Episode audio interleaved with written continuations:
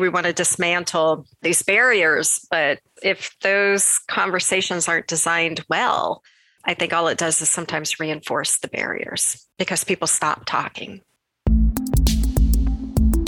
A holistic approach to DEI and health equity. Today on HFMA's Voices in Healthcare Finance podcast.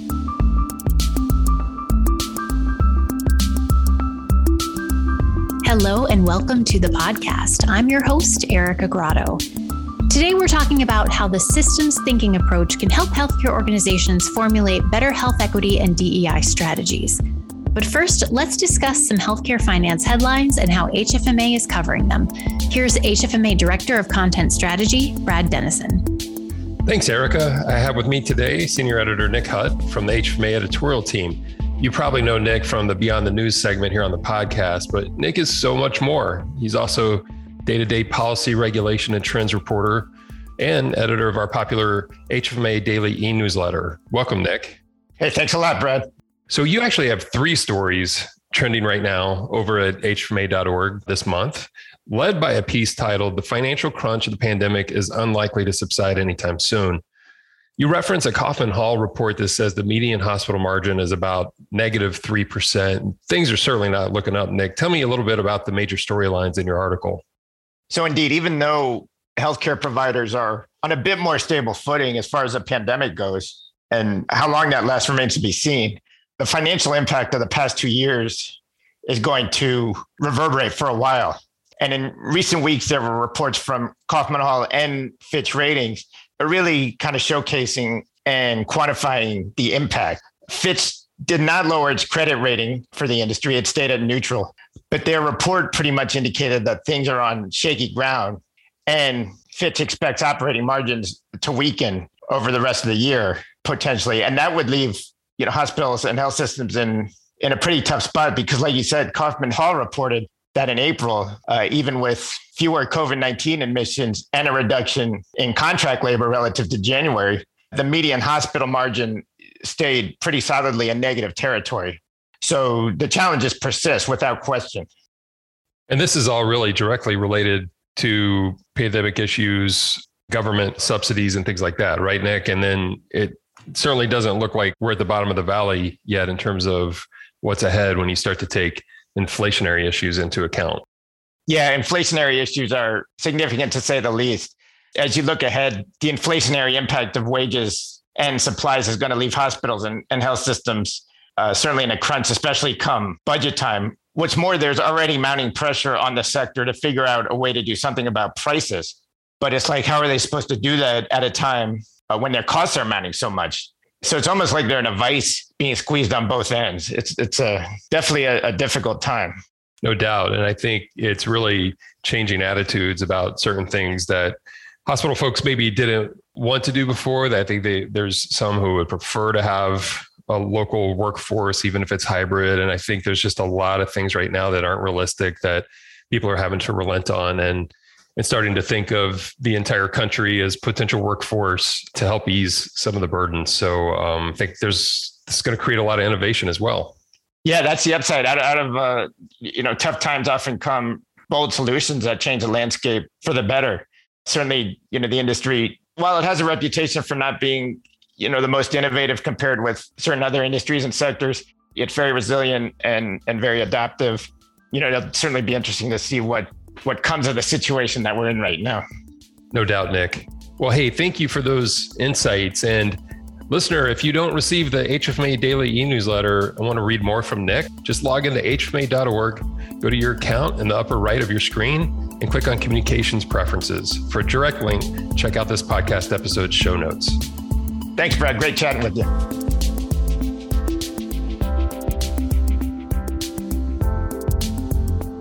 Recently had a conversation on this podcast with Tammy Jackson, HFMA's 2021 2022 National Chair. Among the topics we discussed was health equity and DEI. And one of her comments was that many organizations are experiencing fatigue as they think about how to approach these topics. There could be many reasons for this fatigue, but according to my guest today, one of them could simply be that creating a strategy around health equity and DEI, which she and Jackson agree go hand in hand, is an overwhelming task.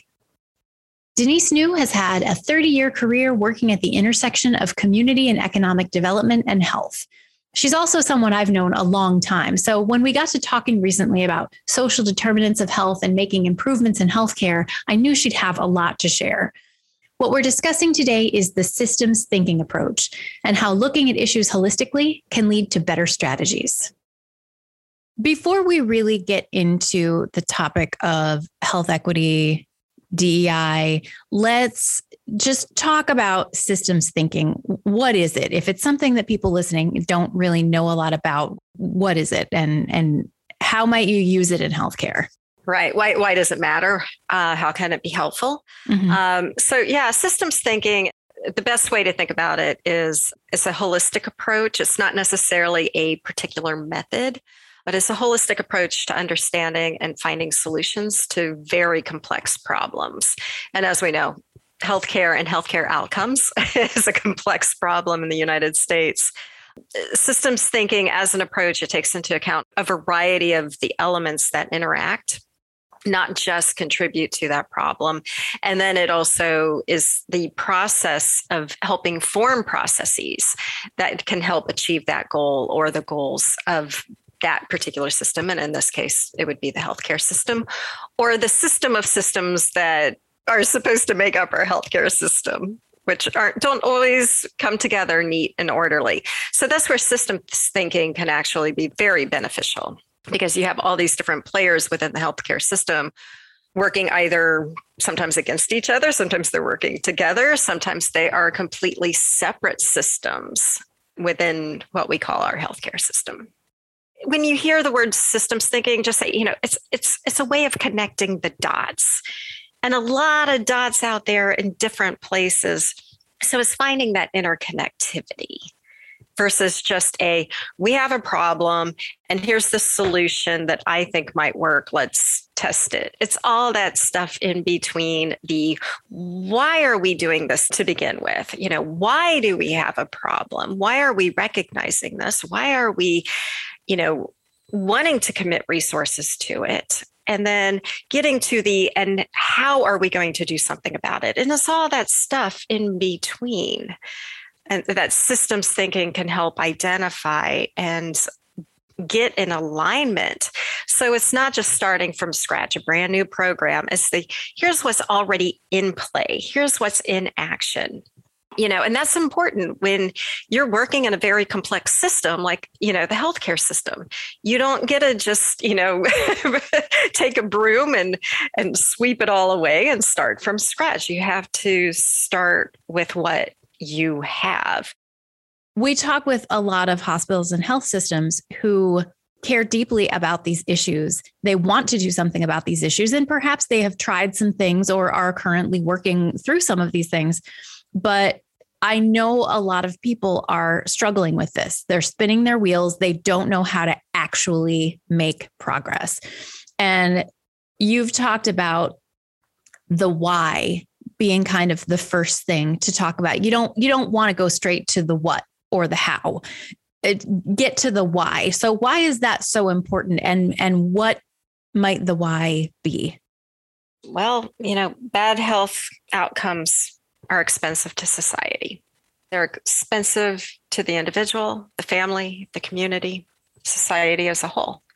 And you know, if the evidence is showing us that there's a problem you know, the data tells us there's a problem, these disparities that exist in healthcare and the healthcare outcomes of, you know, people who live in the United States, you know, and the different populations. That's the why. That's why this is worth doing. And an organization needs to get clear about why they want to do something about it. And, you know, there's some organizations that are going to say, we don't care. We don't want to do anything about it. And then there are those that care very, very, very deeply about it. And they want to affect change. They want to improve people's lives by improving their health outcomes. And, you know, we know that there's, you know, an interrelation between health and wealth. So, you know, can systems thinking within a healthcare system fix the economic issues of a patient or a community? Absolutely not. But it can help people who are designing healthcare interventions to better understand those elements and forces at play without becoming so overwhelmed. And then suddenly there's mission creep, you know, and I think that's where a lot of times people basically abort the challenge altogether because the problem just becomes too complicated altogether. It's like, well, you know, we need to build a grocery store and we need to build better housing and we need to create, you know, small businesses and better jobs. But that's not the job of the healthcare system the job of healthcare is providing medicine and improving the health of the people who are served by that system. Once you've got the why, and you're saying, okay, I want to bring people together to discuss these issues, I want to think through them in this way. What's next? Is what next? I'd say what? The what and the who who do we need to have at the table to provide us feedback, to inform us, uh, to serve as sounding boards, to you know help us start thinking about the what are we going to do differently before we can get to the and how are we going to do that differently? And it's also that you know getting clear around the why and then issuing that invite it also helps really center people on the challenge itself and allows you know that creation of helping people become comfortable with the discomfort of the types of conversations that are really necessary around health equity. The diversity equity and inclusion components of moving the needle on health equity. Those are hard conversations for a lot of people uh, you know, to sit around a, a table to talk about racism and systemic racism. And I mean, that creates a lot of discomfort for probably the vast majority of people. But we can't start getting to health equity if we're not willing to have those conversations. And so systems thinking, you know, as an approach can also help guide those conversations so people can sit in the discomfort a bit more comfortably. Mm-hmm. And that we are focused on the solutions and moving towards those processes that are necessary for a solution versus just sitting around talking about the problem and sometimes maybe shutting down or you know, we want to say we want to dismantle these barriers, but if those conversations aren't designed well, I think all it does is sometimes reinforce the barriers because people stop talking. The challenges in healthcare are significant. We're dealing with uh, an ongoing pandemic. We are dealing with workforce shortages. We are dealing with cybersecurity concerns that are mounting by the year.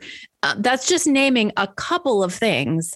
So, how do you prioritize? How do you focus on these efforts when there are so many other things taking up your time, your energy, and most importantly, perhaps your money to move forward? And how can embarking on some of these efforts help with some of the other things you want to do?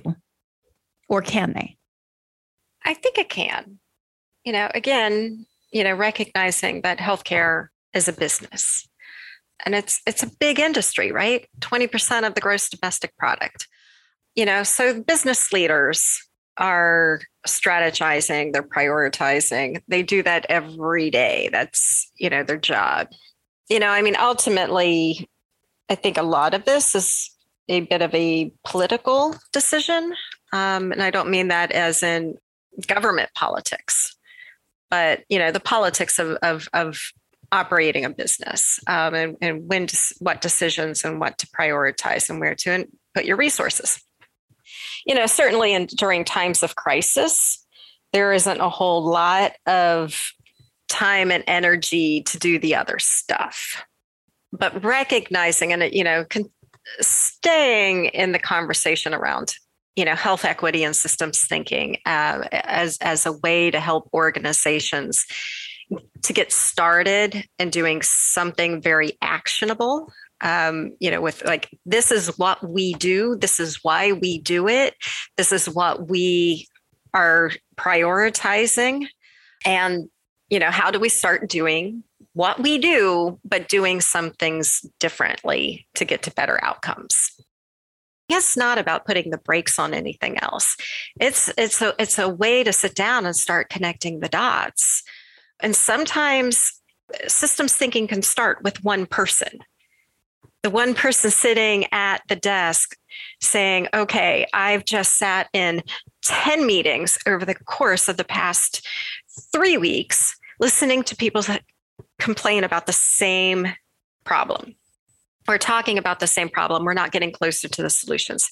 Here's what I'm hearing. Let me map it out. Let me use this technique to start mapping it out and see if I can get to some of those ohs and ahas that make it start making more sense. So I can go back to that same group of people and say, you know what? We're not at a solution yet, but is this reflective of why we even want to be doing this? Because it's time we stop talking about the problem. It's start it's time we start talking about the solutions. And systems thinking can start as simple as that you know the one person sitting down and starting to map it out and play with it and then putting it out before a group to get feedback one last thought you know regarding the what and the how i think that's where a lot of organizations become overwhelmed and then quit right? Because the what if they're just defining it as health equity versus that really breaking it down of why do we care about health equity and asking a series of you know answer that question and then ask another why and then ask another why and ask another why until it's like we now have that answer for ourselves that aligns with our mission aligns with what it is we do every day then you can start getting into the the what okay and what can we do about that problem what's our piece of this greater undertaking? And then how do we start going about that? What are the processes for that? And, you know, I think a lot of organizations or groups or people become overwhelmed by the the hugeness of health equity I mean, we call it a complex problem for a reason, right? because it's a bunch of stuff going on all at once. There's so many different elements, and no one organization can tackle all of those different elements. And so that's where a lot just shut down because it just becomes too enormous. And then it becomes the we sit around and we talk about the problem, the enormity of the problem. And then it becomes a buzzword, you know, like, well, you know, systemic racism is part of this problem of health equity, you know, got to have trust. But how? How do you start building trust? Right? You can't just talk about how important it is. You got to talk, have the important conversations to start building that trust. Yeah so the, the the what and the how is critical because that's actually where things stop in my opinion from what i've observed over you know 30 years of working in this space. I've really enjoyed our conversation and thank you so much for joining me on the podcast today. Thanks for having me erica. Voices in Healthcare Finance is a production of the Healthcare Financial Management Association and written and hosted by me, Erica Grotto. Sound editing is by Linda Chandler. Brad Dennison is our Director of Content Strategy. Our President and CEO is Joe Fifer. I hope to see you in Denver next week at our annual conference, but if we don't connect there, why not send our team an email? You can reach out to us anytime at podcast at hfma.org.